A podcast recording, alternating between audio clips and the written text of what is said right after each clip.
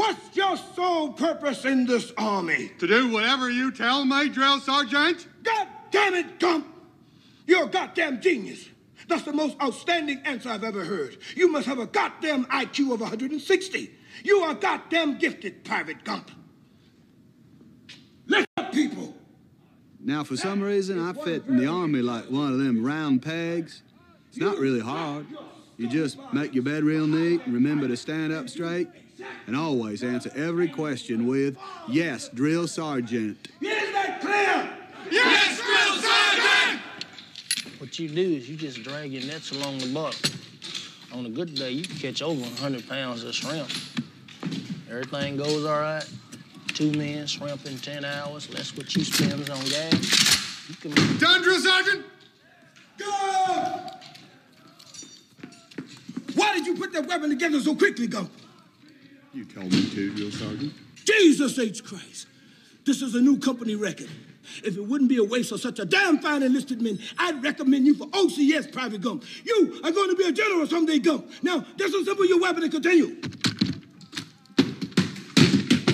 Anyway, like I was saying, shrimp is the fruit of the sea.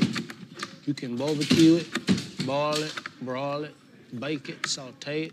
There's um shrimp kebabs, shrimp creole, gumbo, pan fried, deep fried, stir fried. There's pineapple shrimp, lemon shrimp, coconut shrimp, pepper shrimp, shrimp soup, shrimp stew, shrimp salad, shrimp and potatoes, shrimp burger, shrimp sandwich. That's that's about it.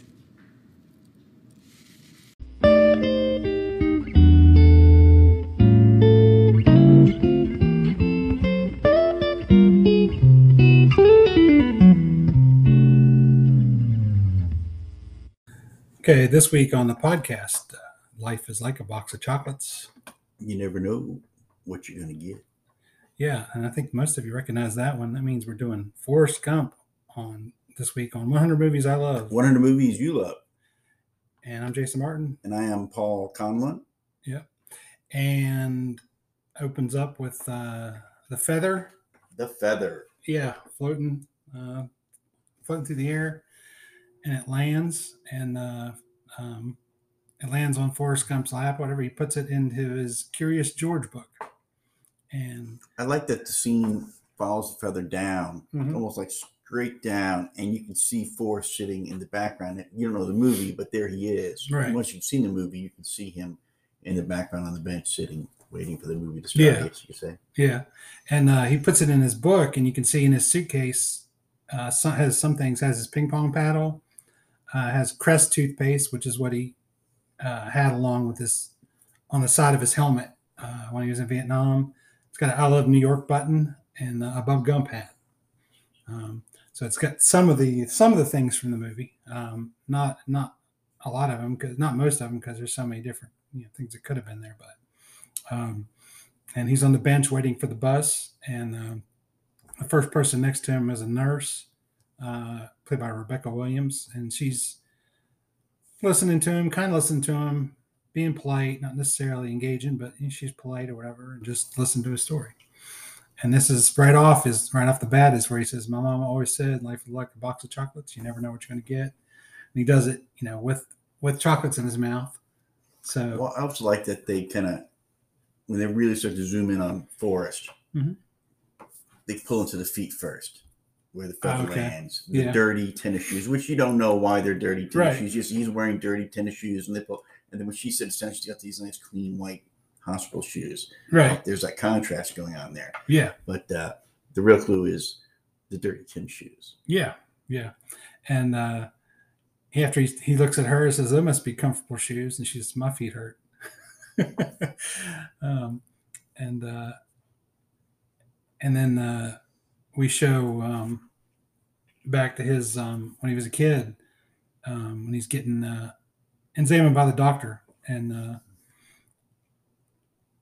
the uh, they're talking about needing braces for his legs, and he's like, his legs are strong, but his back is as crooked as a politician. Um, and then uh, it shows who he was named after, Forrest, the Forrest part of his name, who he's named after, Nathan, Bedford, Forrest, um, and it shows uh, it shows uh, sort of a uh, version of uh, Birth of a Nation kind of thing. Well, that that's usually taken from Birth of the Oh, Nation. is it imposed on in front. Oh, okay, the yeah. Version of, version of him. oh yeah, yeah. Um, so that actual that looks like it's from Birth of a Nation is from Birth of a Nation. Oh, okay, yeah. And it uh, he said uh, the Forrest part was to remind me that sometimes we do things that don't make no sense. Know. Um, and uh, I like what his uh, his he was walking down the street and his mom was uh, you know irritated by the people making fun of him, whatever, because of his legs. And uh, he says, uh, she says, if God had intended everybody to be the same, He would have given us all braces on our legs, which is such a great fucked up line um, to make him feel better. But um, it's a pretty pretty good line. Um, and uh, she's telling Forrest, you know, you're no different. And a smash cut to the principal saying, your boy's different. And, uh, you know, he's telling, talking about how his IQ is uh, below normal and he'd have to go to a different school basically. And uh, she says, there must be something that can be done. And uh, he says, there is there Mr. Gump, Mrs. Gump? And uh, so then you get back to the house and uh, the principal and the mom are having sex and uh, Forrest is outside and he hears the noise. Um, here's the noise going on and he walks outside and the principal looks at Forrest and said, your mom sure does care about your school and son. And he's like, he's like, you don't, do you say anything? And he's like, E, E, E, E, imitating the sound that he was making up there. It's a pretty cute, uh, pretty cute line. I wanted to say that's uh, that actor Sam Anderson. Man, he's been in so many things. Yeah, he's on a lot of stuff. He's been, uh, I don't know, he's been. I'm sure he's been the principal in some things and lawyer, and I don't know, but he's been in a lot of things, a lot of TV shows and movies um, over the years. Smarmy characters seem to be his forte. Yeah, yeah. And um, um, Forrest talks about his uh, mom. Um, their house is a boarding house, and uh, it sees uh, you see Forrest um, upstairs talking to this stranger, um, and it's Elvis, and the voice is Kurt Russell. Again, uh, I get the voice of Kurt Russell in there. Another uh, Kurt Russell, Elvis. Yeah, yeah, and uh, basically it's showing that Forrest uh, invented his uh, his style of dancing because of his uh, brace braces on his legs. He had to do it that way, um, and uh, it shows Forrest like going to his first day of school and uh, the bus ride, and uh, No one will let him sit down. Well, no, before that, but yeah, before that, he talks to the bus driver. It's like, you know, Yeah. my mama told me not to like talk to strangers. Like, he introduced her, and like, okay, now we're not, not strangers anymore. But yeah, he, um, yeah, the, all the kids didn't didn't wouldn't let him sit down, and uh, it's a great little line here where you know it, it's his narration is as adult is it's funny when a young man recollects. I don't remember being born. I don't know what I got for my first Christmas. I don't want to don't know what I when I went on my first outdoor picnic, but I do remember the first time I heard the sweetest voice in the wide world. And that's where he met Jenny, and Jenny Yep. offered him a seat. And uh, um, uh, Jenny Jenny mentions the thing of, are you, are you stupid or something? And he says, you know, stupid is stupid does. And he's like, from then on, Jenny and me was like peas and carrots. And uh, I always love that line too.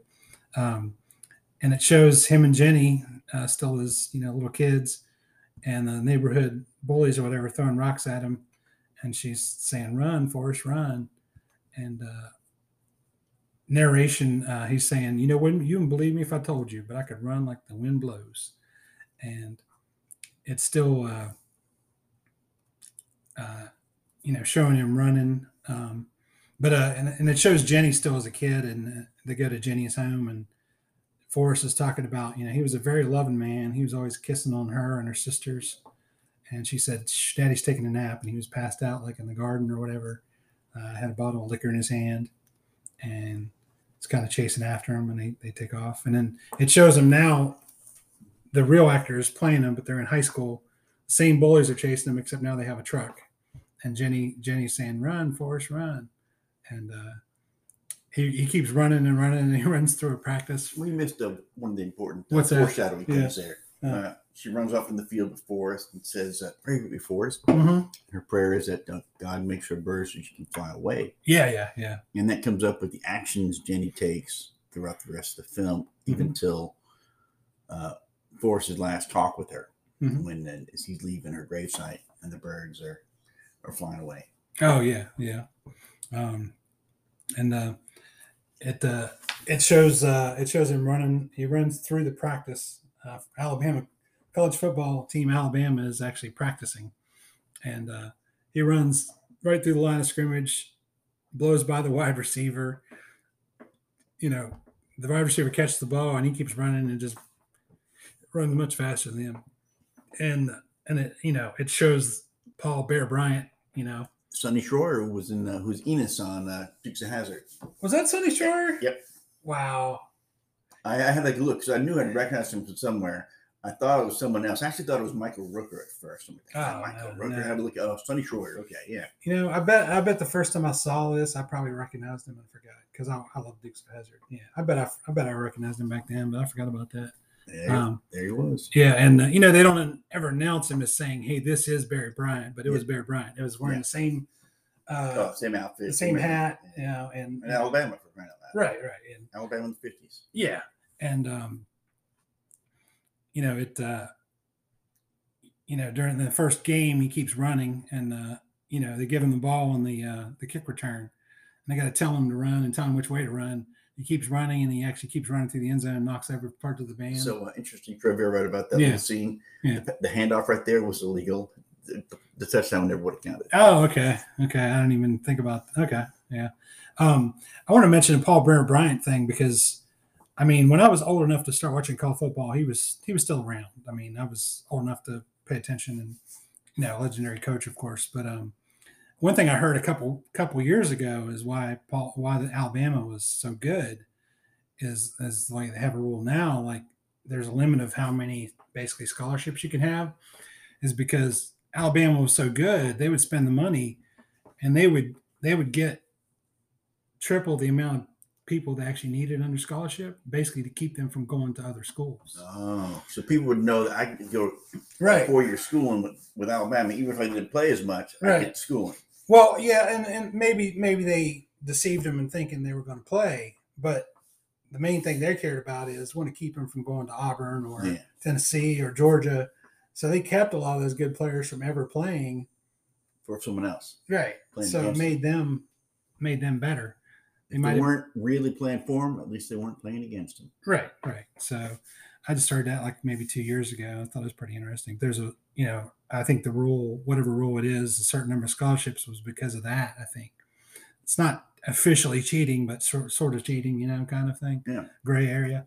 So, um, and uh, next it shows uh, a uh, talking about the integration of the University of Alabama, and uh, Forrest is walking up, and it's got the black and white like film footage thing, and uh, he asks some guy what's happening, and the guy says Coons trying to infiltrate the school.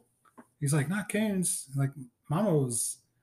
They want to go to school with us, and like, but he's he of course he thought he was talking about raccoons, about flushing them out with, I don't know what it was or something, um, and uh, and the guy says, well, the guy says the N word. He's like, they want to go to school with us. They do. Forrest isn't like upset. He's just like, "Oh, they do. Why? Okay. I don't, I don't understand, but okay, they do.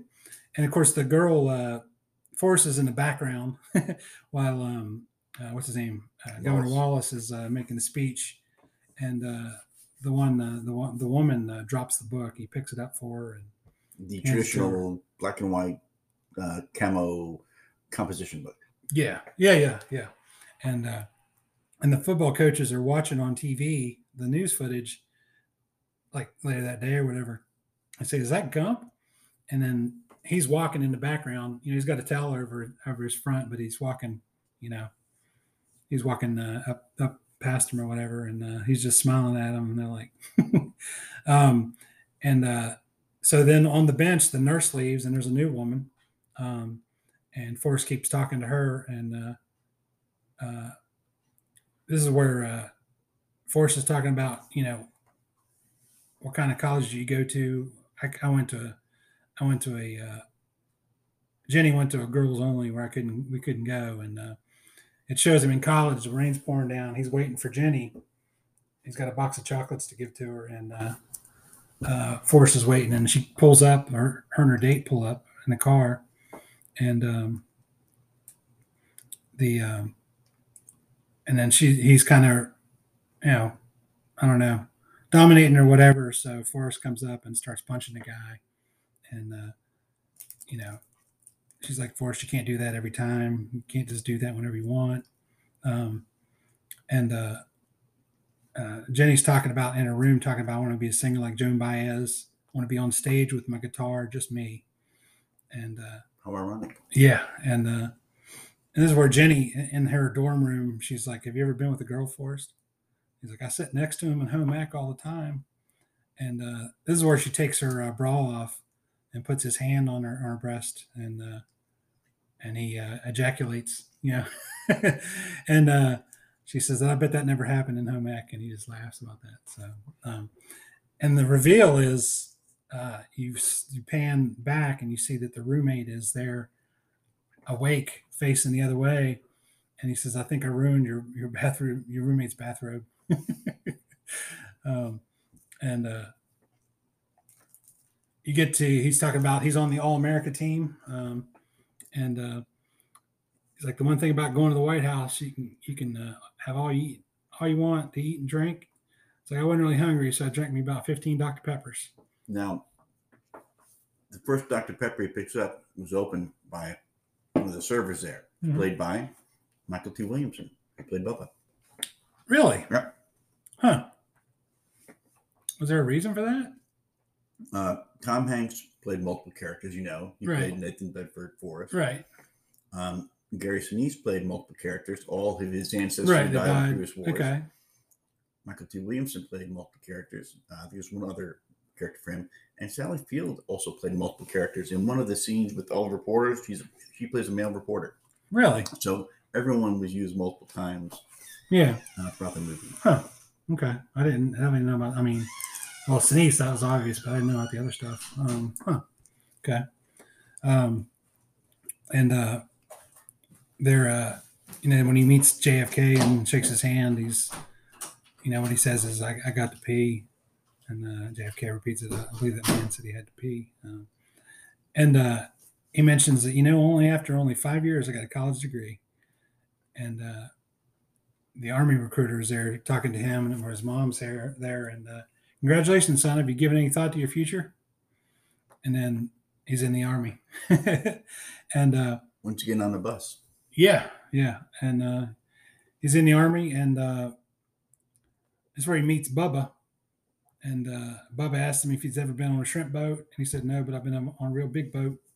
And uh, he's like, no, shrimp, you know, shrimp. And uh, he's talking about uh, showing Bubba's uh, history. His mama cooked shrimp, his grandmama cooked shrimp. His, of course, his they're showing it. His mom is either is the you know, servant, the maid, or you're going back far enough, possibly a slave, but always serving to Yeah. rich white women, you know, rich white families, or whatever.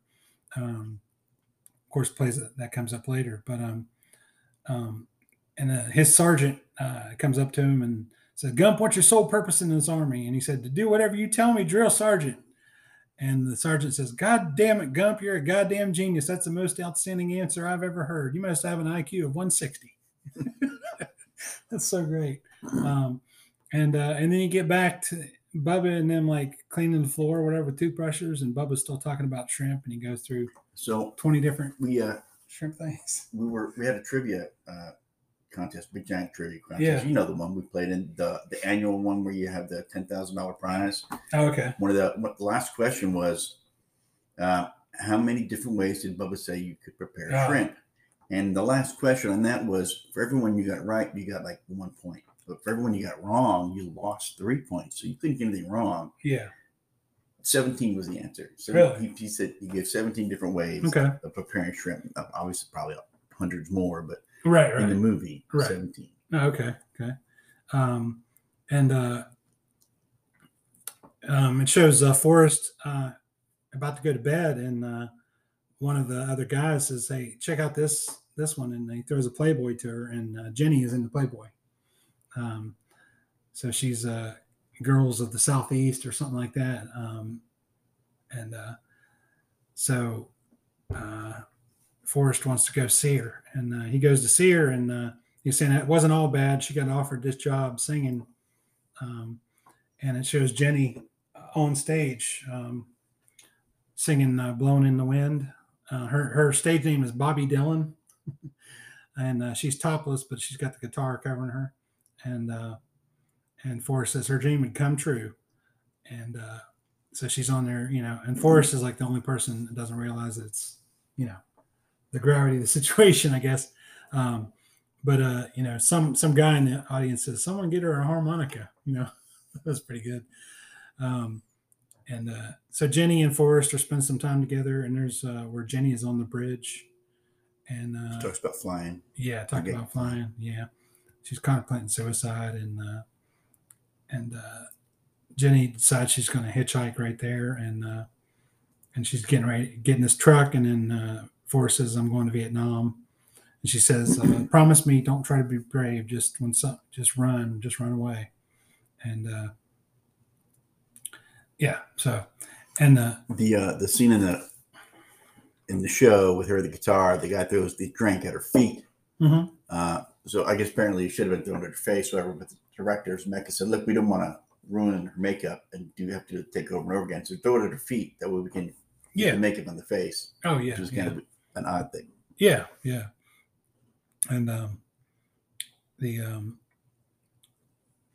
they um when they get to the Vietnam stuff, they fit like every um sort of proto- prototypical classic rock Vietnam song into this this little part of the movie. the song uh, opens up with "Fortunate Son," um, and this is where they meet Lieutenant Dan, and uh, um, Lieutenant Dan asks Bubba, "Is like, what's what's wrong with your lip?" He's like, "You better tuck that in. You're going to catch a tripwire." And uh, they keep answering the questions at the same time. And Lieutenant Dan asks them if they're twins, and they look at each other and say, "No, sir, we're not related." Um, and it shows the history of that's where the history of Lieutenant Dan. It's got uh, some of his family had fought and died in every single American war, and uh, It shows a Revolutionary War uniform, right, yeah, Uh, Civil War, Civil War uniform, uh, World War One Mm, uniform, World yeah. War Two uniform. Yeah, yeah. Um, and uh, um, the rain, he's talking about how it rains. When it rains, it just rains all the time, and it starts.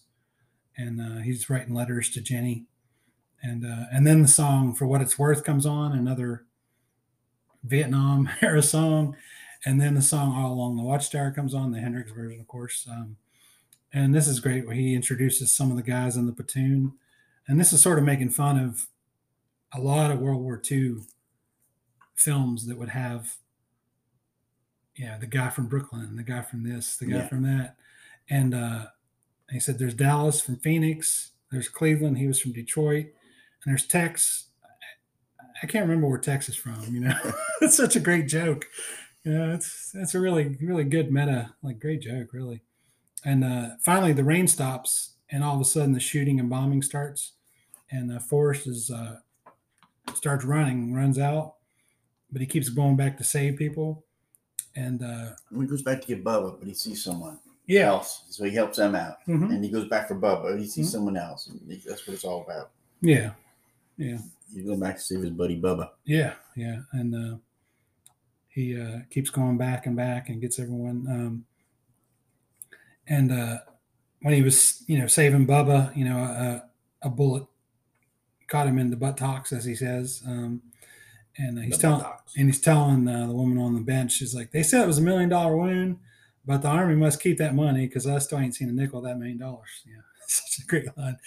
Um, and then uh, he's talking about Lieutenant Dan is in the bed next to him in the hospital, and uh, you know, Forrest is saying it from like, uh, you know, I got to have my friend right next to me, you know, and he's seeing it from a nice point of view, but Lieutenant Dan's just staring off in the distance, uh, depressed, and uh, and Lieutenant Dan's legs are gone, um, which is one of the, you know, at the time, one of the most uh, amazing special effects ever done in a movie. Um, you know, The legs, The legs, Gary yeah. Sinise. So basically, what they did was they wrapped his legs in blue cloth Mhm. and then uh, digitally edited it out. Yeah, yeah. And at the time, it was like because Gary Sinise was not known at all yet, really. At the time, people were probably thinking, well, maybe he actually doesn't have legs and they put legs on him during the, you know, like. But yeah, that's just at the time that was unbelievable. I mean, kind of a you know leap as a year later, a year later than Jurassic Park, a similar leap in like technology, you know, believability. Um, and uh, next it shows uh, this is where Forrest gets, starts going ping, playing ping pong, and uh, the one guy asked him, "Have you ever played?" And uh, he's like, "All you gotta do is keep your eye on the ball." And all he does is keep his eye on the ball. And uh, the guy says something like, "Yeah, any, see, any Indian can play this." Um, and uh, so we get a couple more uh, songs from that era. We get "People Are Strange" and uh, "Break On Through" the other side. Um, a couple big door songs in there.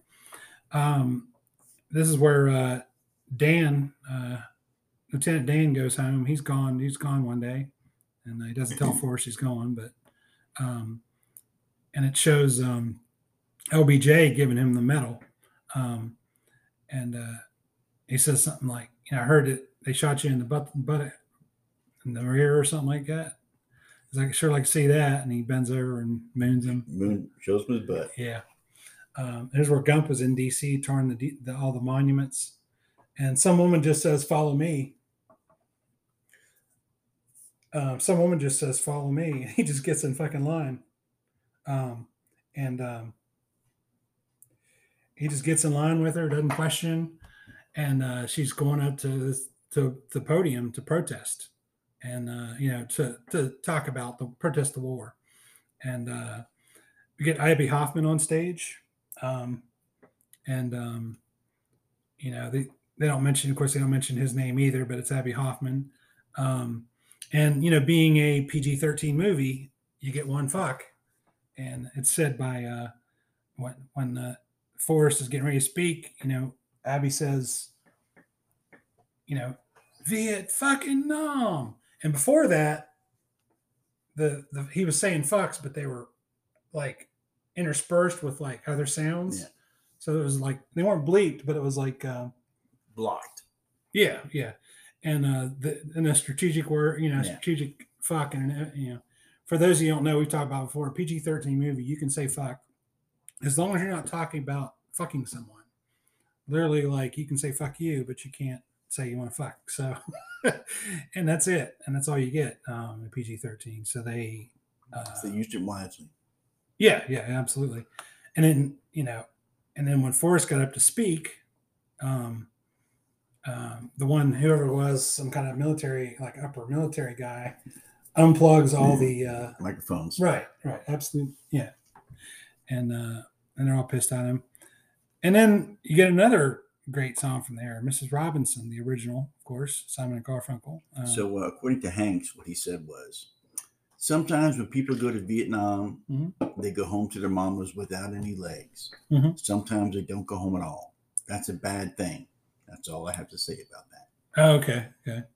Um, and uh, you know, after he's done speaking, Jenny jumps out into the middle of the you know the reflecting pool, and uh, get his attention because you know there's like several hundred thousand people there. Um, but um, and then It's Forrest- amazing how they got all those extras Oh, I know. by. I know. Well, no, they didn't really. yeah, oh, really? They had apparently had like 1,500 extras. yeah. And as they're recording various parts, they move them around and then they kind of composite them all together to fill up the whole uh, reflecting area. Oh, okay, okay. Um, and um, yeah, it's it was great. They had a reunion in the middle of the pool, and everyone's cheering. Um, and this is where uh, Jenny introduces um, Forrest to her uh, boyfriend, um, who happens to be um, in the Black Panthers. and uh, the one, the first thing the guy says is, "Who's the baby killer?" and uh, there's a Black Panther guy, like Jenny's boyfriend is a white guy, but then there's a Black Panther guy telling Forrest about his beliefs very strongly about his beliefs. And Forrest is staring straight over at Jenny and her boyfriend, absolutely not listening to anything he's saying. And uh, and then uh, he what Jenny's boyfriend hits her, and then Jenny comes over. I mean, Forrest goes over and hits him. And, Tackles uh, him, knocks him over, hits him. yeah, yeah, and, and it's it's seriously, it's it's um when he says baby killer, it's it's hard to think of like if you're someone who's even 35 or younger, it's hard to believe there's a time where like now no matter what, everyone is automatically respectful to a soldier always. But in that era, like soldiers were the enemies to a lot of people. They really were, you know. What was the war at the time? Right, right. But I mean, it wasn't like now we would say we hate the war, but the soldiers are good. Back then, people, a lot of people hated soldiers. Like, really, it was it's fucking dark. Like, they really were, you know, like against the soldiers too. And it's honestly, if you're if you're under thirty five, you that makes no sense because you haven't seen that world. But it's it's actually true. Like, Like we've pretty much been solid war for what 20, 20 years in Afghanistan plus Right. that, so maybe thirty years solid. yeah, yeah, yeah. But it's it's hard to believe, but that was actually that's actually the way it was back then. Yeah, I think when Vietnam came up, uh, Korea had been over for ten years. It was Yeah. ten years between Yeah. World War II and Korea, so there was these big giant gaps, and these little tight little wars would happen that we were involved in. Mhm. Um, but uh, yeah, anyone under a certain age now, um, we've Mhm. been in war constantly Yeah, yeah. somewhere in the world. Right. And we'll be back right after this. Are you coming along? Mama said not to be taking rides from strangers. This is a busted school. I'm Forrest, Forrest Gump. I'm Dorothy Harris. Well, now we ain't strangers anymore.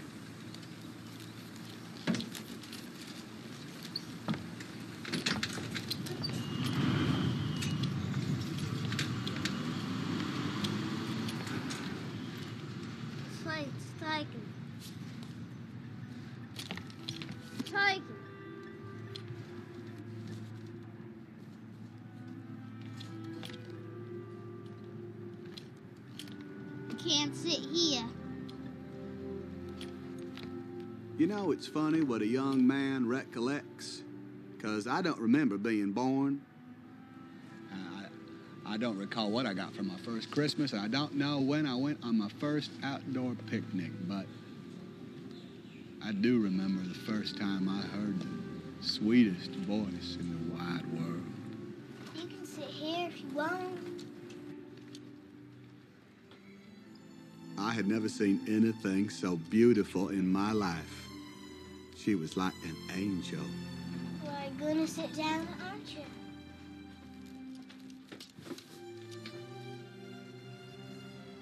What's wrong with your legs? I'm nothing at all, thank you. My legs are just fine and dandy. I just sat next to her on that bus and had a conversation all the way to school. My back's crooked like a question mark. These are gonna make me And next to Mama, and narrow. They're No one ever magic talked to me or asked me questions. Are you stupid or something? Mama says stupid as a stupid does. I'm Jenny. I'm Forrest, Forrest Gump. From that day on, we was always together. Jenny and me was like peas and carrots. We are back here on the podcast talking about Forrest Gump. And um, this movie on Rotten Tomatoes, the critic score 71. Wow. Uh, the audience score 95. 95. What the fuck? Uh, I'll tell you one of the reasons why. And this is what I noticed this time around. There's really no plot to this movie.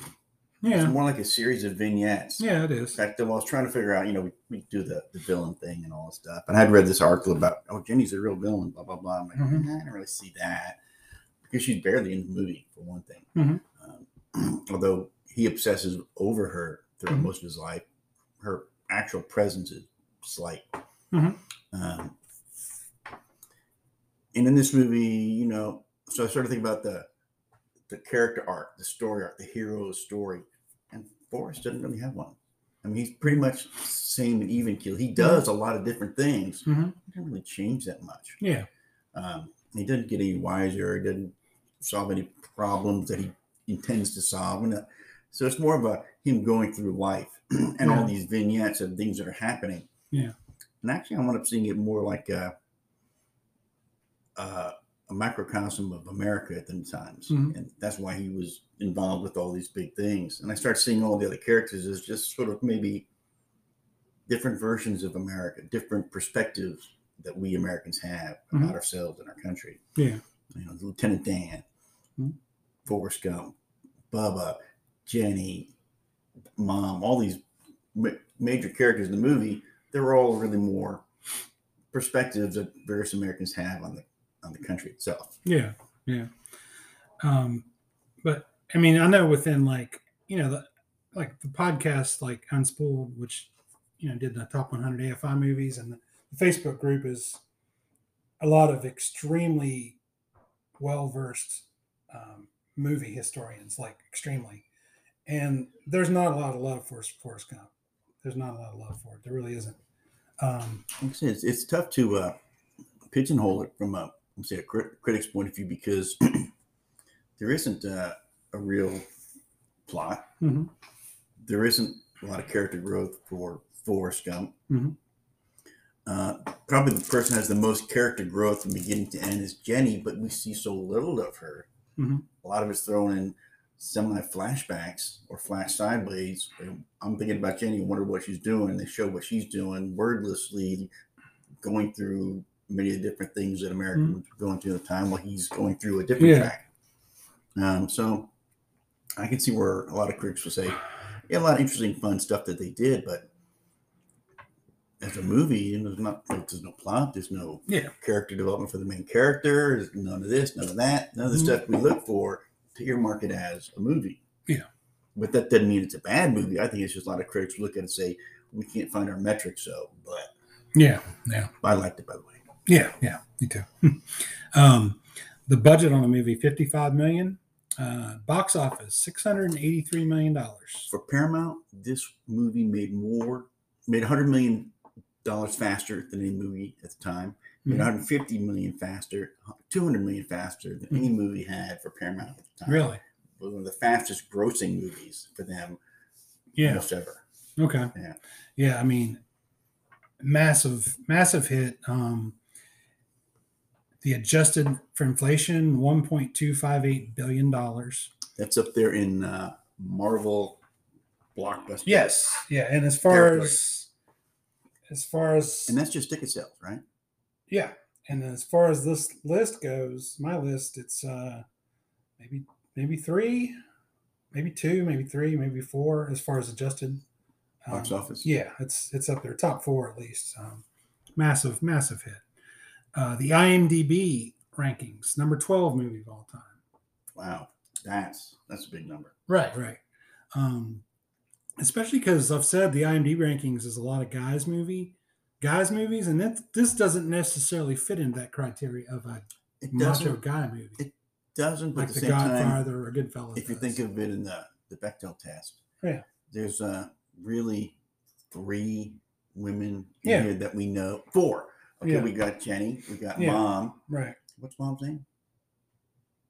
Mom. Okay, mom. Yeah. Uh, we've got uh, Bubba's mom, yeah, Mrs. Blue. right, We got Susan, Dan's uh, fiance, Oh, right, and that's about it. And the only two Yeah. that really interact, um, probably mom and Jenny, but I don't remember any scenes directly with the two of them. And know. then Susan and Jenny say hello once, and Yeah. that's pretty much it. So, regards to Bechdel test, eh, it fails. right, right. Well, definitely. yeah. So, a guy's movie, sure, oh yeah, it just it doesn't it doesn't it's not your action. doesn't fit into the uh, kind of macho thing of No, Yeah, but I'm just surprised as as that high on it really. Um, um, yeah, the, the the, run, the critics might not have thought it was great, but a lot People of people, a lot of people did. Not just people. Um, here's your Oscar wins: um, Best Picture, uh, Tom Hanks for Best Lead Actor, uh, Best Director, Best Screenplay, Editing, Special Effects. Those are just your wins. Your nominations for Sinise for Supporting Actor, Cinematography, Art Direction, Sound, Sound Effects, Makeup, Score. uh, Golden Globe wins Best Picture, Best Director, uh, Lead Actor for Hanks, Golden Globe nomination for for Robin Wright, uh, Supporting Actress, um, Sinise, and Screenplay and Score. And the the what counts more than anything, the original AFI list was number 71, same as his Rotten Tomato score, which is a little weird. Mhm. Um, and on the, the the newest list, 2007, number 76. Um, so, okay, this movie has is is like in the lower 10% of the movies on the list, probably of the critic the critic score for Rotten Tomatoes, but uh, also not only did it win Best Picture, but this is I consider this is the this is the number one year in the history of movies for the Best Picture nominees because it beat Pulp Fiction, it beat Shawshank Redemption, it beat Quiz Show, and if you don't know what Quiz Show is, you, you need to, and it beat uh, Four Weddings at a Funeral. This is the greatest year in the history of the the nominated Nominated. movies. At least one. There used to be five, at least. Um, you know, it, it did all that, and of course, a lot of people now say that. Um, you know, Pulp Fiction should have won, or they might even say Shawshank would have won, should have won. Um, but that's that's legitimate. Yeah, it probably should have, but um, it's also number forty on the AFI quotes list of all time. Life is like a box of chocolates. Uh, it's number forty.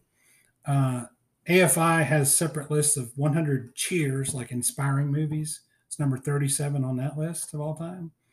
Um, it's the number four selling movie soundtrack of all time. You want to guess the ones that are above it? Number seven, you said? It's number four. Number four. Yeah. Soundtracks, movie, um, Saturday Night Fever, Saturday Night Fever is number two. Grease.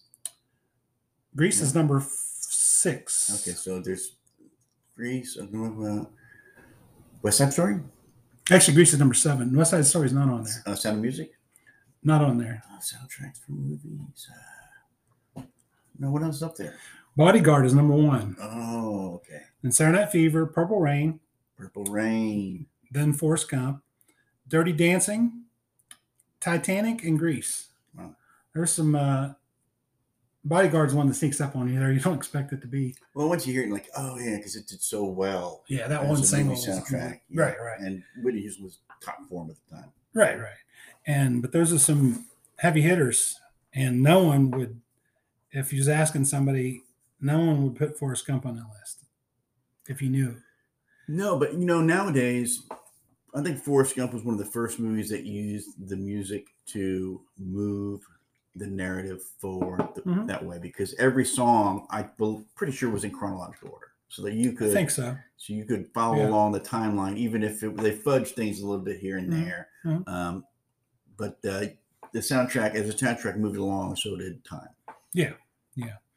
Um, and uh, yeah, it's just hard to believe you think of the number four soundtrack of all, or of all time. So, um, now the, the movie was released July sixth, nineteen ninety four. Do you remember when you first saw the movie?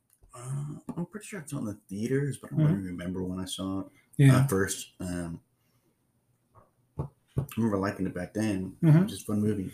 Yeah, I definitely saw it in theaters. I, I, I'm pretty sure I didn't see it right away. I think I might have saw it maybe November or December, maybe, but I, I definitely saw it in theaters, and it was well, right after I moved to Georgia. Like I moved to Georgia in November first '94, and it was sometime, you know, maybe December or something. But I definitely saw it in theaters um, and loved it. Loved it the first time I saw it for sure. What, when did it come out again? What day? July sixth, Was 1994. it still in theaters when you got here? Oh yeah, this movie. This movie, yes. I'm, I'm sure it would have been in the dollar theaters, but not in the regular theaters. well, That's that's what Maybe. uh, six six months later. Maybe, but this this you got to forget you forget this movie made almost seven hundred million dollars, so it was around a while. I don't, I don't remember. It might have been a dollar theater I saw that, but it just it stayed in theaters for a long time. So yeah, I know what you mean. Yeah. Um, it might have been a dollar theater, but um, here's other movies that are in theaters at the time: uh, Beverly Hills Cop three, Flintstones movie, Speed, City Slickers two, True Lies, North, The Mask, Clear and Present Danger, Natural Born Killers, Pulp Fiction, Quiz Show, Ed Wood, Shawshank Redemption, and Clerks. Wait, Ed Wood was around the same time. Uh-huh. and it wasn't nominated for Best Picture. No, year? I'm actually I'm like so understanding, actually so surprised it wasn't. understanding about that not being nominated. Should have been, but you know, should have been. Um, so, so which of those have you seen in theaters? Shawshank Redemption. Yeah. I, I, should say Shawshank Redemption is one I've seen the most of. It's Yeah. one of the few movies that, no matter where it is, is on TV. If Yeah. I'm passing through it. I'm gonna Mhm. stop and watch it till the Mhm. end. Um, but I have seen uh, in the theaters. So I saw Speed in the theaters. Uh, True Lies. I saw in the theaters. The Mask. Uh, Mask was fun. Clear and Present Danger. I saw in theaters. Natural Born Killers. I saw in the theaters. Pulp Fiction the theaters. Quiz Show theaters. Shawshank. Uh, Clerks. Uh, I saw all those. The other ones, no, Mhm. didn't see in the theaters. I And saw. I, I thank my lucky stars. I never saw Ed Yeah. Wood in the theaters. Yeah. I saw Flintstones in theaters. The Flintstones movie. I saw. um So the one with John Goodman, Yeah, the live action one. yeah. I saw The Mask in theaters. Um I saw Natural Born Killers. Natural Born Killers. I mentioned before in the podcast. Is the first time I remember somebody walking out in the middle of the in the movie. I'm Some shocked. older couple when that when it was taught jokes about Rodney Dangerfield being her dad and and beating her up, and there was a laugh track behind it, and this older couple is walking out. Um, They must have been big Dangerfield fans. Yeah, exactly. Um, and uh, I definitely saw Pulp Fiction in theaters uh, several times. Um, I didn't.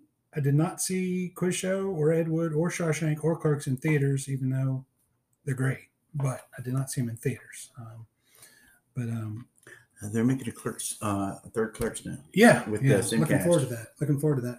Clerks was one of my favorite movies for a long time. It did not make the list, but I mean, still love it. Clerks Two was great. Uh, it really was great.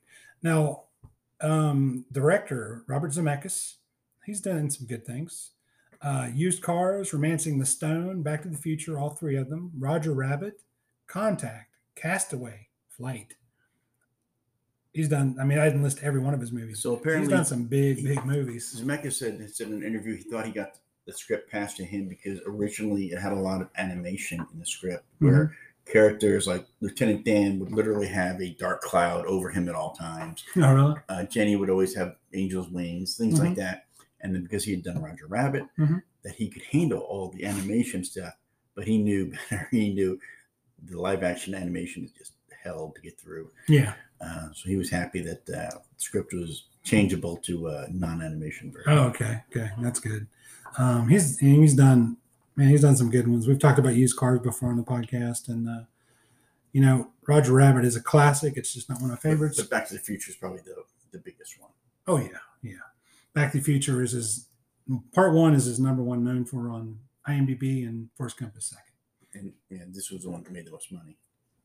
Yeah, I think it made more than I think it made more than Back feature. Yeah, a little bit more, not a lot probably, but yeah, it did. Um, and uh, you know, Contact is a great movie. It didn't make my list, but it's close. Castaway, I've seen a bunch. Um, oh, we didn't say which one of these movies have you seen the most? Oh, Shawshank. You oh yeah, oh, of course.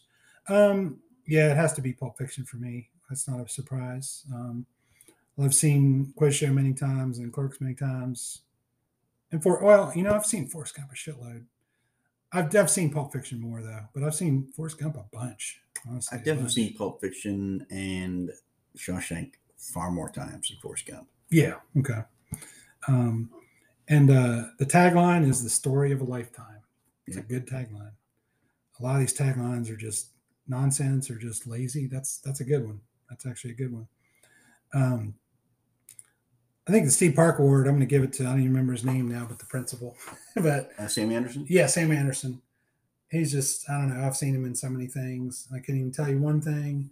I think every one of these people I've mentioned, I'd be like, I know he was on Night Court because everyone was on Night Court at some point. If you're if you're the right age, I may be misremembering this, Yeah. but I kind of remember him being in the TV show Angel. Hmm. And he was like the head of the law firm. And when Angel locks the law- whole law firm in with these Yeah. two vampires, he's Mhm. the one pleading for them. No, no, help me, help us. You know, Mhm. you're you're on the side of good. He goes, somehow, uh, somehow I just can't care about you. And he locks him in with the vampires. okay. Pr- proceed to apparently kill everyone. Oh, okay, yeah. Um, but yeah, he's great. Um, the Bechdel test, we've already talked Yeah. about it. No, Yeah. I mean, he also had uh, what's her name, uh, the woman that worked at Forrest's house too. She was there over the years, Yeah. but I, I still Uh, and her name was mentioned a couple times. No, I can't I, can't recall, but she she definitely was there throughout the years. yes. Right, right. But you know, still, it's not going to pass the Bechdel test. Um, but um, you know, at least there's a few characters in it. At least we know.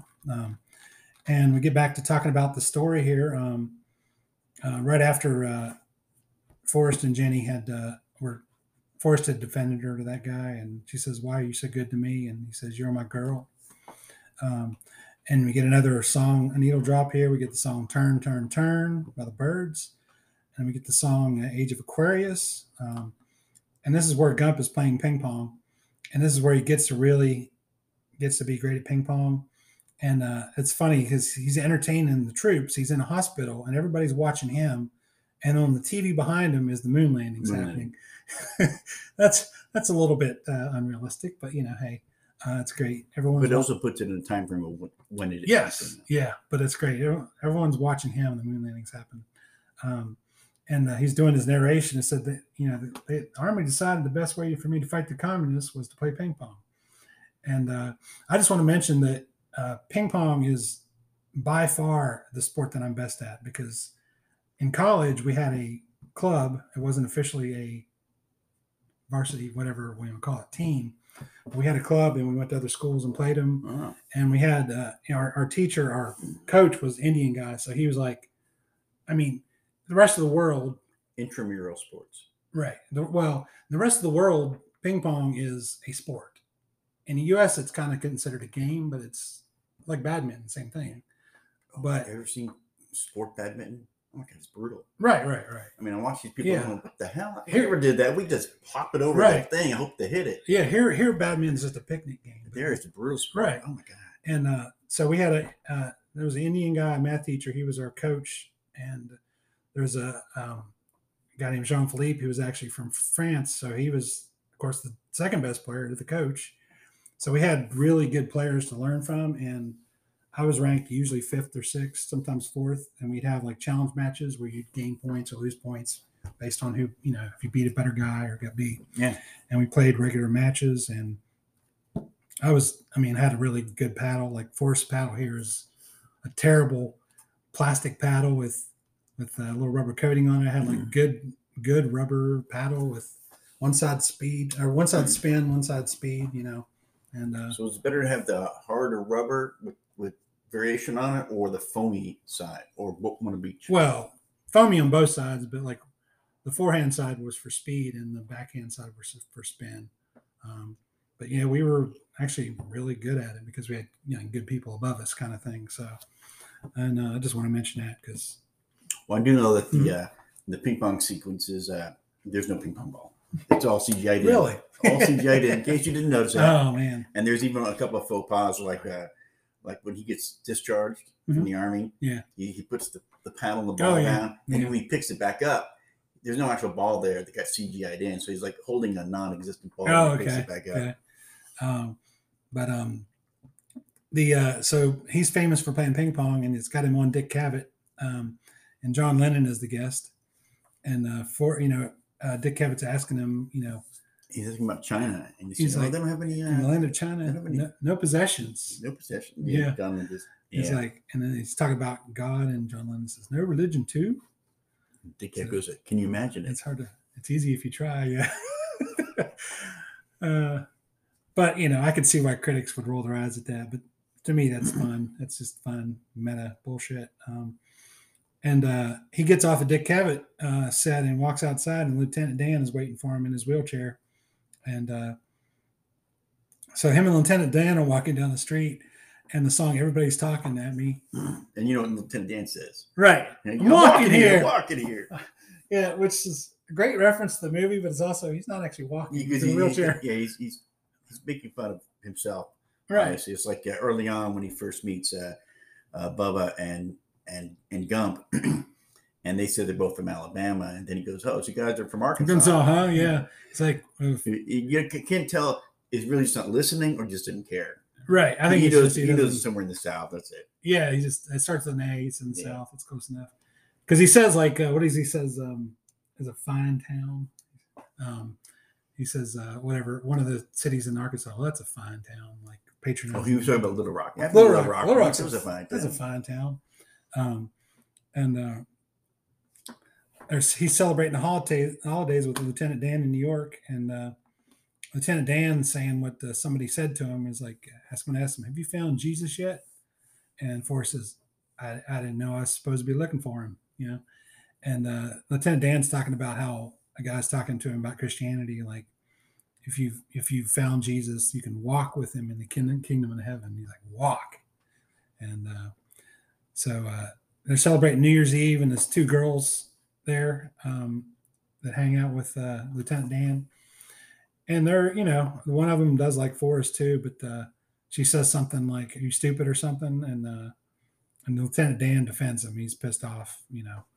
Um, he's pissed off, and he gets him you know out of there. So, and uh, next he uh, he gets to meet Nixon because he's famous. He's a good ping pong player, and uh, he meets Nixon, and he, Nixon asks him what hotel he's staying at. he mentioned something, whatever. It was a horrible hotel. No, I gotta no, get a no. place for you to stay. I got a better one for It's you. It's brand new. Right. And Forrest is trying to sleep in his hotel room. It's dark, and he sees guys down down and across the way using flashlights, and he calls security. He's like, So uh, "I guess of- electricity must be out or something." one of the little details is when he the guy who answers the phone security Yeah. is I think it says Frank Willis, and that's the guy who reported the break in Hmm. to the police. So that, that's like Oh, the, the security guard who reported the Oh, break in okay. is the one that he calls. Oh, okay. So it's a little little I didn't know like that. that. I didn't know that. I guess I, I should have paid attention. If they're mentioning a name, I should have figured it meant something. Um, and uh, you know, you see it pans down. You see the uh, station area or whatever, or whatever it is, Watergate it's Hotel. Watergate Hotel or Ashtray or something that has Watergate Hotel on it. And uh, this is when the guy comes in and and uh, discharges him from the army, and he's like, "Does it mean they can't play ping pong anymore?" He's like, "For the army, it does," you know. And uh, he's he it's time for him. He goes to visit Bubba's family and uh, tells Bubba Dub, Bubba's family the shrimp boat plans. And uh, actually, he tells Bubba at his grave. He tells him how much money he's got and how much. Uh, He, he went home first to his mom, and his Oh, mom had it- all the cutouts of him. right, and he gets the money for endorsement for He- yeah, that whatever he used to do the endorsement for twenty Yeah. He, Yeah. he buys a few things and then gets a shrimp. boat. Yeah, yeah. Um, and uh, he's on the boat, and uh, you know he can't catch anything. And the guy tells him it's bad luck not to have a, a boat name, so he paints Jenny on it. And uh, then it shows uh, Jenny, uh, kind of a disco era here, or mid seventies at least. And the song "Get Down Tonight" is playing, and Jenny's at the bar, and uh, you know it shows her basically. Uh, in a downward down, downward spiral. Um, and the song "Free Bird" uh, comes on, and the guy she's with is doing heroin, and she's doing coke.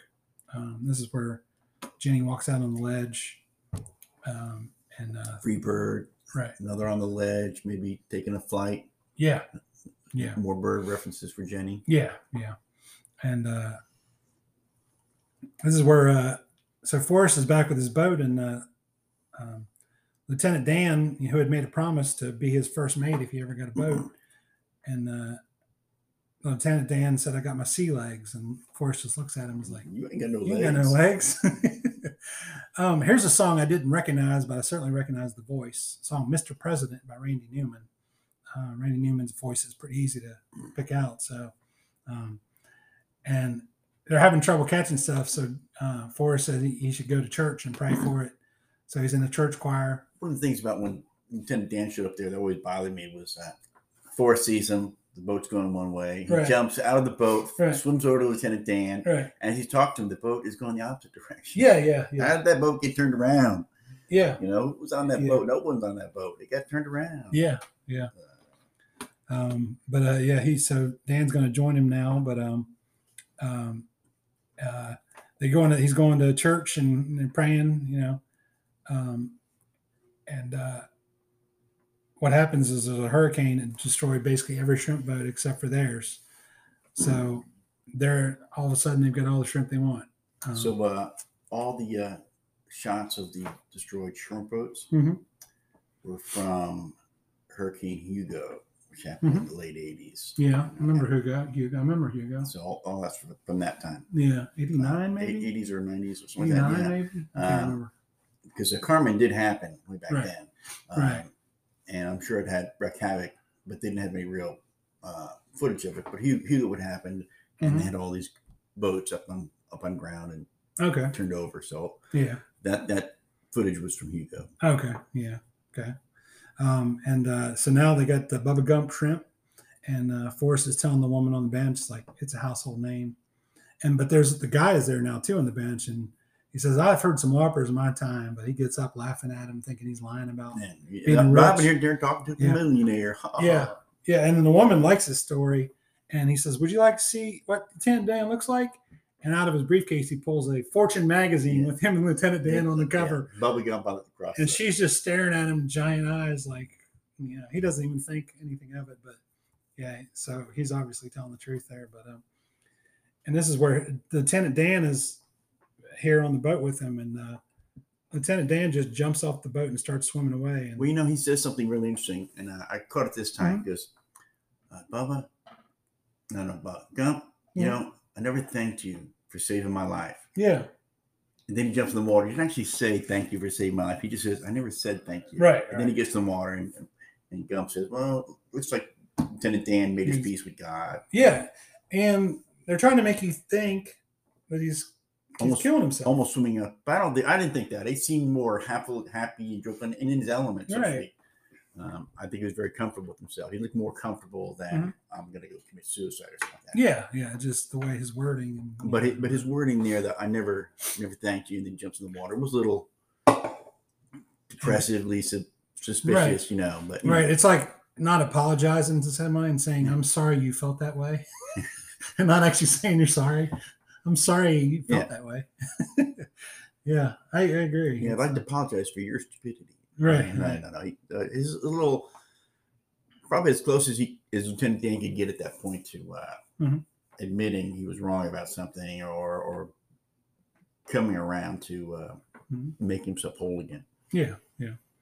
Um, and uh, he gets the word that uh, his mom is sick, and uh, he dives in the ocean um, as soon as Lieutenant Dan, like I think, opens the letter or whatever. Like, It was a, it was a call. It was a thing on my phone. Hey, got a call here, and he goes, "Yeah, well, oh yeah, Gump, that's right, Gump's, that's uh, right. Gump's busy." He goes, "Well, his mom's sick." Mhm. And Gump stands up and he just jumps off the boat like Yeah. he did when he sold Lieutenant Dan. and Starts Yeah. swimming away. Yeah.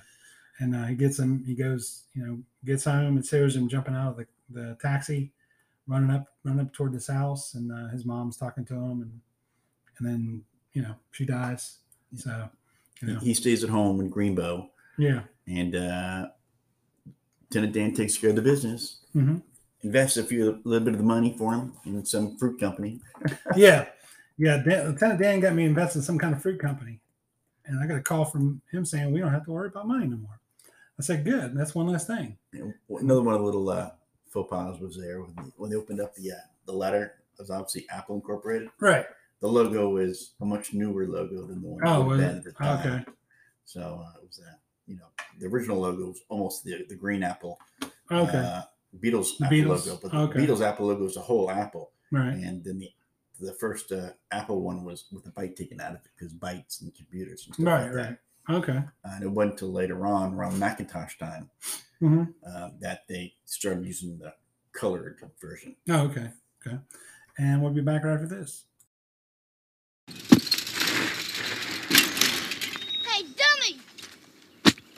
Are you retarded or just plain stupid? Look, I'm Forrest Gump. Just run away, Forrest. Run, Forrest! Run away! Hurry! Get the bikes! Hurry up! Let's get it! Come on! Look out, dummy! Here we come! Get you!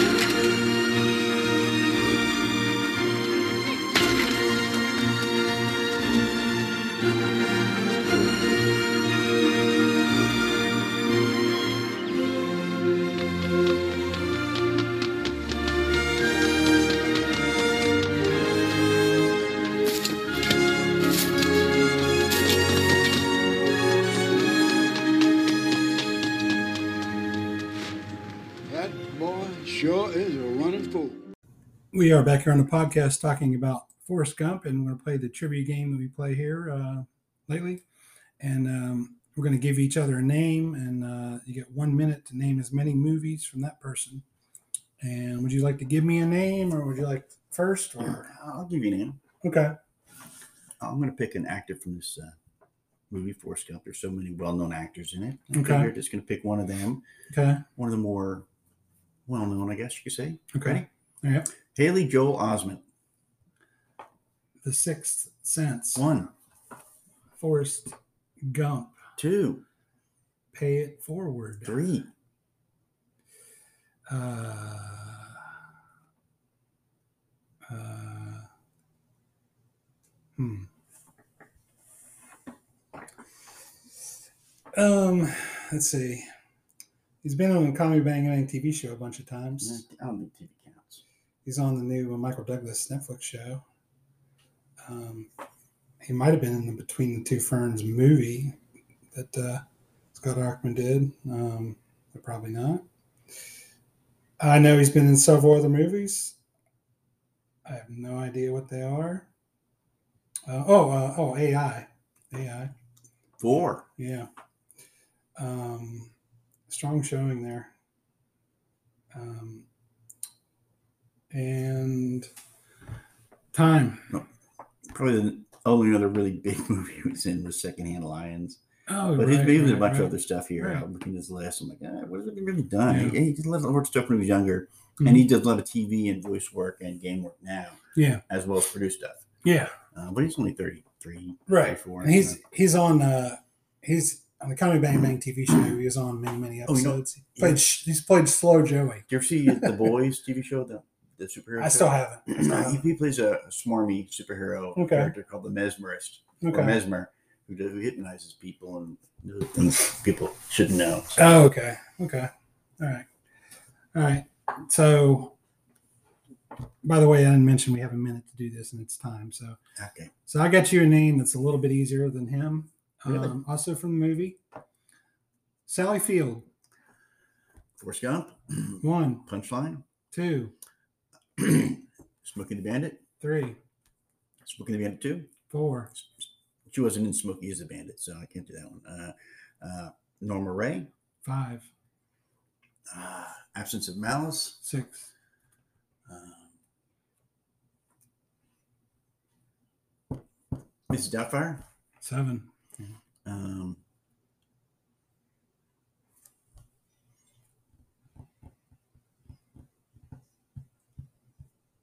which one was she? The Amazing Spider-Man, eight, Amazing Spider-Man 2. nine, because there are only two of them. um,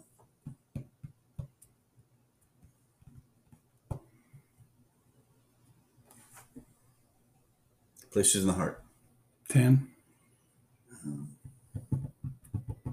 Yeah, time. time. It's pretty good. I'm sure she's doing a lot more, but uh, Yeah. Also, it accepted Steel Magnolias. oh Um, yeah, yeah, yeah. um, and Murphy's Romance, James Garner. That was one. one. Yeah, I mean, there's several more, yeah. but I can't. I can't think of Yeah, them. everything from Smoking the Bandit up through, I'll say Steel Magnolias. She probably did seven more movies in the middle there. Didn't mention. So. Oh yeah, yeah, yeah, yeah. Um, so back to talking about the story here. Uh, we left off. Uh, he got invested in Apple, and uh, so he's he's very rich now. And he's talking about how he gave the money away to a lot of charities, and he gave Bubba's share to his mama.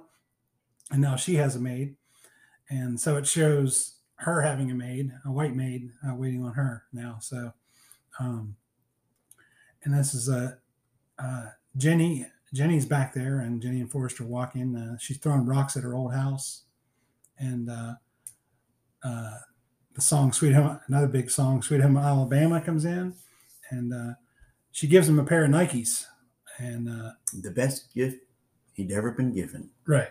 Yeah. Um, and uh, this is one of the couple parts in the movie that really gets to me. Like, uh, you know, he proposes. He's like, uh, "Jenny, would you marry me?" And she said, "You don't want to marry me, Forrest." And he says, "I'm not a smart man, but I know what love is." um, and uh, they, uh, sometime a little bit after this, they have sex, and then she's gone. Takes off. Yeah. And uh, this is when he's he's like, I just started running. No particular reason. I just started running. And I ran across, you know, Greenbow County, Oregon House, Alabama. I ran all the way to the ocean. Just kept running. Kept running. And of course, the song is running on empty. Um, and uh, and you also get the song Fleetwood Mac, "Go Your Own Way." And uh, this is where he uh, talks to the guy. Um, the guy's asking him for ideas, and uh, he steps in shit, and uh, and the guy and Forrest says it happens. He's like, "What? Shit. So the guy gets rich on bumper stickers for shit happens, and uh, he also talks to the guy who's looking for a T-shirt idea. He uses his T-shirt to wipe the mud off his face. Yellow and- t-shirt, wipes Right, him right, right. There's that happy face. right. And he says, "Have a nice Have a day." nice day. Yeah. And then we get another song on the road again, and another song against the wind. Um, no wonder the song, this soundtrack was a big Oh, seller. yeah. Um, and uh, finally, he gets to the point. He's like, "I just stopped running. I'm kind of tired. I'm just going to stop running." And he goes, um, he says, I'm going to go home. He turns around and walks through the crowd, except the uh, the angle in the shot, Mm-hmm. they're looking west Oh, at really? Monument Valley. So when he turns around and he starts going west, Oh, he's- okay. he's, going away from home. Right, right. Um, and uh, and this is where he um, he's on the bus talking to the the woman that's there, and and uh, In the bus and stop. she's she mentions where he's going to meet see Jenny. He It's pulls Henry the, Street. He, pulls the letter out and has the address on it. Right. We have to get on the bus. It's still five or six is blocks. five or six way. blocks that way. And Yeah. he starts running again. Right, right. And uh, he gets to Jenny's place and uh, meets Forrest. And he says, You're a mama, Jenny. And she says, His name's Forrest. And he says, Like me. I named him after his daddy. He's got a daddy named Forrest too. She's like, uh, You are his daddy, Forrest. his daddy. Yeah. And uh, she says, Isn't he beautiful? And he said, That's the most beautiful. He's the most beautiful thing I've ever seen. And this is the line in the movie. And he's like, But, but is, is, is he smart? Like, can he? And she says, He's very smart. He's one of the smartest in his class. And he's crying. So, that's such a beautiful, beautiful moment, really. So a lot Um, of people, you know, debate is Forrest Jr. really Forrest's son? Mhm. And it's when the two of them are together that they have a lot of visual clues. Mhm. I've read about this. Uh, Mhm. they sit down and watch Bert and Ernie Right. Sesame Street, yeah. and uh, they both kind of move their body, Right. tilt their head the same way. Yeah. And every time they're together, they're kind of sitting and tilting and moving the same way. Mhm. And the kids are natural, all- all the stuff that Forrest could do, like play ping pong and stuff like that. Mhm. He can do well. Yeah. So, uh, and except for being smarter, and I guess when they said they read together, that maybe Forrest read to him, Forrest Jr. read to Forrest Sr., Oh, yeah. that kind of thing. Yeah. Um, the visual clues are all there. That, and then, of course, later on, Forrest Jr. getting on the bus, and it's Right. the same bus driver Right. Who was smoking when she picked up Forrest Yes. uh, Sr., and now she's chewing gum. Yeah, yeah. Um, and then Jenny, well, Jenny, Jenny mentioned she has some kind of virus, and uh, They don't know what it is. Right. can't do nothing about it. right. And Forrest says, "Will you come up with me. I'll take care of you." And uh, and then she proposes to him. So, uh, based on the timing, it could be AIDS. Yeah. But uh, the the writer Groom, Mm-hmm. Winston Groom, wrote a sequel to this called Gump and Company, yeah. um, in which he says that it was hepatitis C, Hmm. which is very not very well known. Hepatitis was known, but C wasn't known, Okay. and uh, they couldn't do much about it at the time. And her contracting it was from all the drug use in the Mhm, 70s. Right. Uh, so she that's what she died of, Okay. Okay. according to the official writer. Okay. Well, I mean, Well, they left it. they open. can they they left- can they can say that, but But they left it open ended. In fact, uh, Zemeckis said he never told they never had a specific reason of what it was she died of, Right. and nothing was ever told to Robin Wright. This is what you're dying of. Right. So right. it's just you know you've got a, a virus, you're dying. Yeah. Yeah. And it's the early '80s. Yeah, yeah, and uh, you know uh, they have the wedding, and this is where Lieutenant Dan comes with his fiance, and uh, he's got titanium legs. He walks in. Yeah. Same thing they on a space shuttle, and uh, Forrest says, "You got new legs. You got magic legs." And uh, and after the wedding, is where he Forrest saying Jenny dies. He's at her gravestone, and um, under her tree, and uh, she has a note. She has a letter from uh, Forrest Jr. and like he said, I couldn't read it. It's prisoners down. Yeah. And uh, he's like, I had that house bulldozed you grew up in. And, uh, and uh, yeah, the, this where little Forrest getting on the bus and he already, uh, you know, he already knew her name. And uh, he's got the, uh, they're talking about the Curious George book here. And uh, the feather from the book, from the Curious, Curious George book is there. And, uh, you know, it goes, uh, land, that's where he lands on him and he puts it in the book. Um, and, uh, And that's the end of the movie. yeah, and that's how know, it the, ends. the gravesite he says, you know, you died on a Saturday. Mhm. Then it shows the gravestone, except the date on it would have been a Monday. Oh, really? Yeah, little factual things like that. They could have easily checked that. Yeah. um, uh, so who's your guy in this movie? Um, wow. Lieutenant Dan. Mhm. Uh, knocks it out of the park, so to speak. Yeah. Uh, his his his character arc, it's got legs. Yeah, yeah, exactly. Uh, plus the special effects and all that stuff. And I think uh, I think there's only one part in the movie where I think it's after the, the New Year's Eve where he kicks the girls out. Mhm. They, they call four stupid, and if you pay attention, he kind of uses his real legs to help himself get up. Oh, really? Okay. Other than that, you wouldn't know. You would think that he was Yeah. without legs. Uh, Okay. I think just uh, Gary Sinise doing a great job, and Mhm. the character is just so sarcastically bitter. yeah, yeah, definitely. Uh, some someone was writing on one of the things I was thinking, if you really wanted to die in the war, why did he prevent them from saluting him in Vietnam? Otherwise, he'd have popped in that war. Right, exactly. If he really wanted to die as a soldier in the war, Right. he'd have had everyone saluting him everywhere he was. Yeah, that's true. That's true.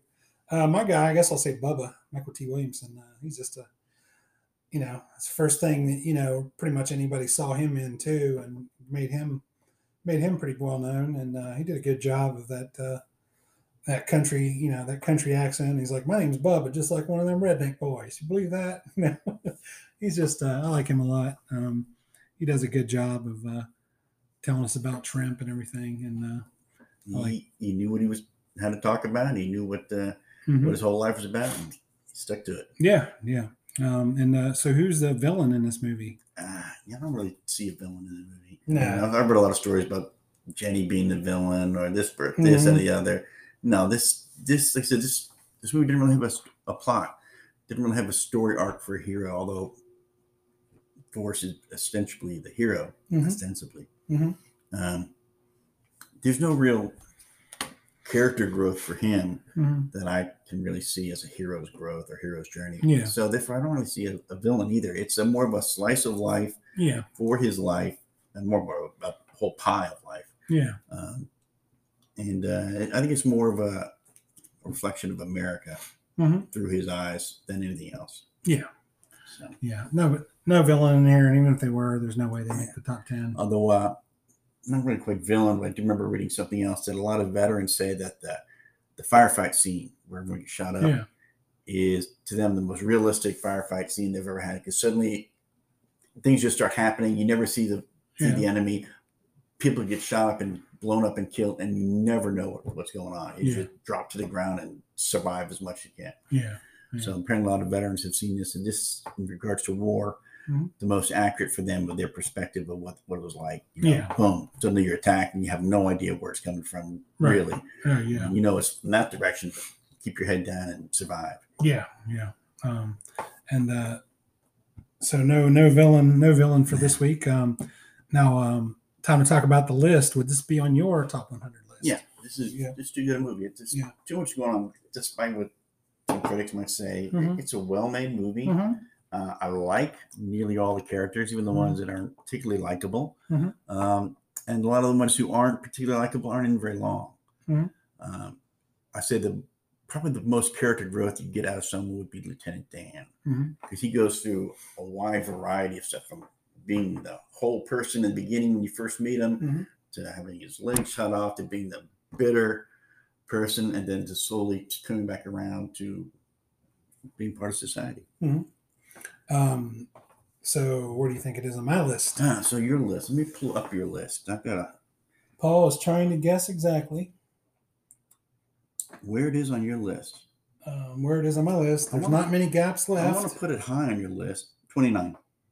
75. Oh, wow, so far away. 75 on my list. I would not have put it that far down, young man. yeah, it's uh, you know, it's always, I've always loved it. Um, it's came it's come down uh, over the years for sure, uh, where it would have been previously, but still love the movie.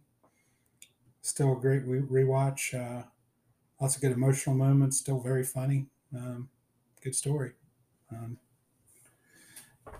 um, yeah, seventy five.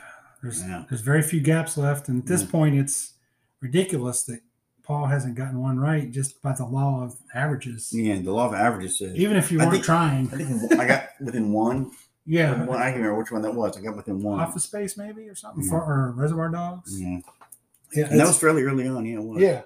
And Yeah. now there's all these like smaller gaps, and I still can't. yeah, it's um, it's even if you weren't trying to do it, even if you're rolling a die, you would have got it by now. Just, just I mean, I'm I think I may- saying by law I think, of averages. I think on the next one I'm going to. Uh, Roll. although I think I've best 20 or 29 the last two or three, four movies. Yeah. Just hoping that would hit one. Yeah.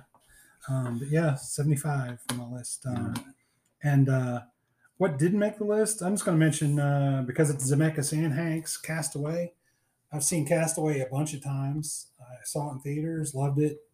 Used to watch it on cable a bunch. Still love the movie, but doesn't make my list. But you know, still a great movie, and it's Who was the villain in Castaway? Wilson. Yeah, I think nature was. Oh, okay. Because he was, uh, it was him against nature basically for most of that movie. Yeah, yeah. Uh, nature beat the crap out of him, Yeah, yeah. and I think nature got him at the end. Mhm. Uh, before he was rescued, he was he he pretty much given up, Mhm. and then of course, the world had moved on, which is another part of nature, Yeah. and it got him again. Mm-hmm. Yeah. Um, but uh, yeah, Castaway. Um, so it's time to talk about what we're doing. Uh, oh, Back to the Future was on your list either, was it? yeah, Back to the Future One. Yeah, yeah, We did. We, Did we watch that already? yeah, We yeah. did really. Like a year ago. Oh my god, I can't remember. Like a year ago. Yeah. Wow, Yeah. Back to the Future is like twenty five somewhere in there. was it? Yeah. Let me find out here. Yeah. It's like Holy around crap! twenty five somewhere in that area. Yeah, twenty three. Wow. Twenty three. Yeah. Woo! Sorry, sorry, Michael Tate. That was a year ago. So yeah. Yeah. Um, and uh, time to talk about what we're doing next week. Um, oh, before that, plugs. You have any plugs? I I do not have any plugs Okay. this time. My plugs are just uh, listen to the podcast. Uh, we have a brand new country as of I just checked today, uh, Japan. Japan. Yeah, yeah. So Japan is uh, I wish I knew more than like Konnichiwa. Is yeah, yeah. Domo arigato, Oh, yeah. Um, we've got Japan now. Still no China because you know the communists are afraid of us, but we've got Japan, so that's pretty cool.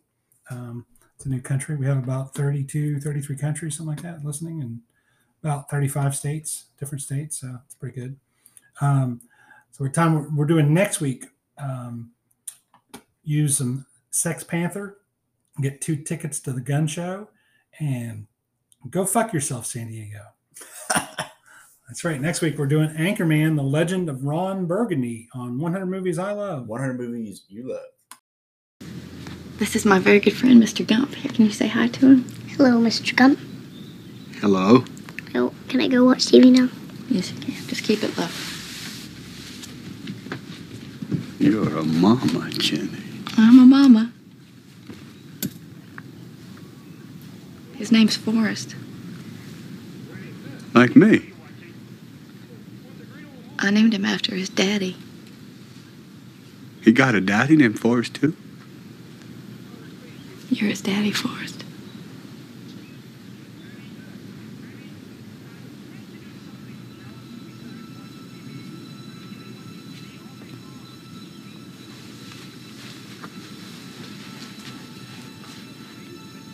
Hey. Forrest, look at me. Look at me, Forrest. There's nothing you need to do, okay? You didn't do anything wrong. Okay?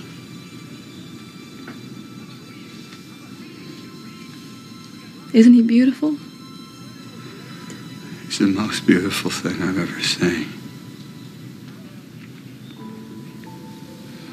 But is is he smart? Or He's very smart. He's one of the smartest in his class.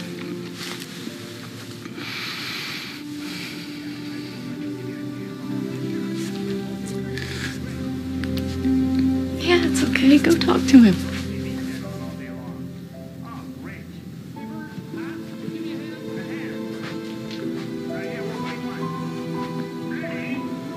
What are you watching? Fortnite. Eh?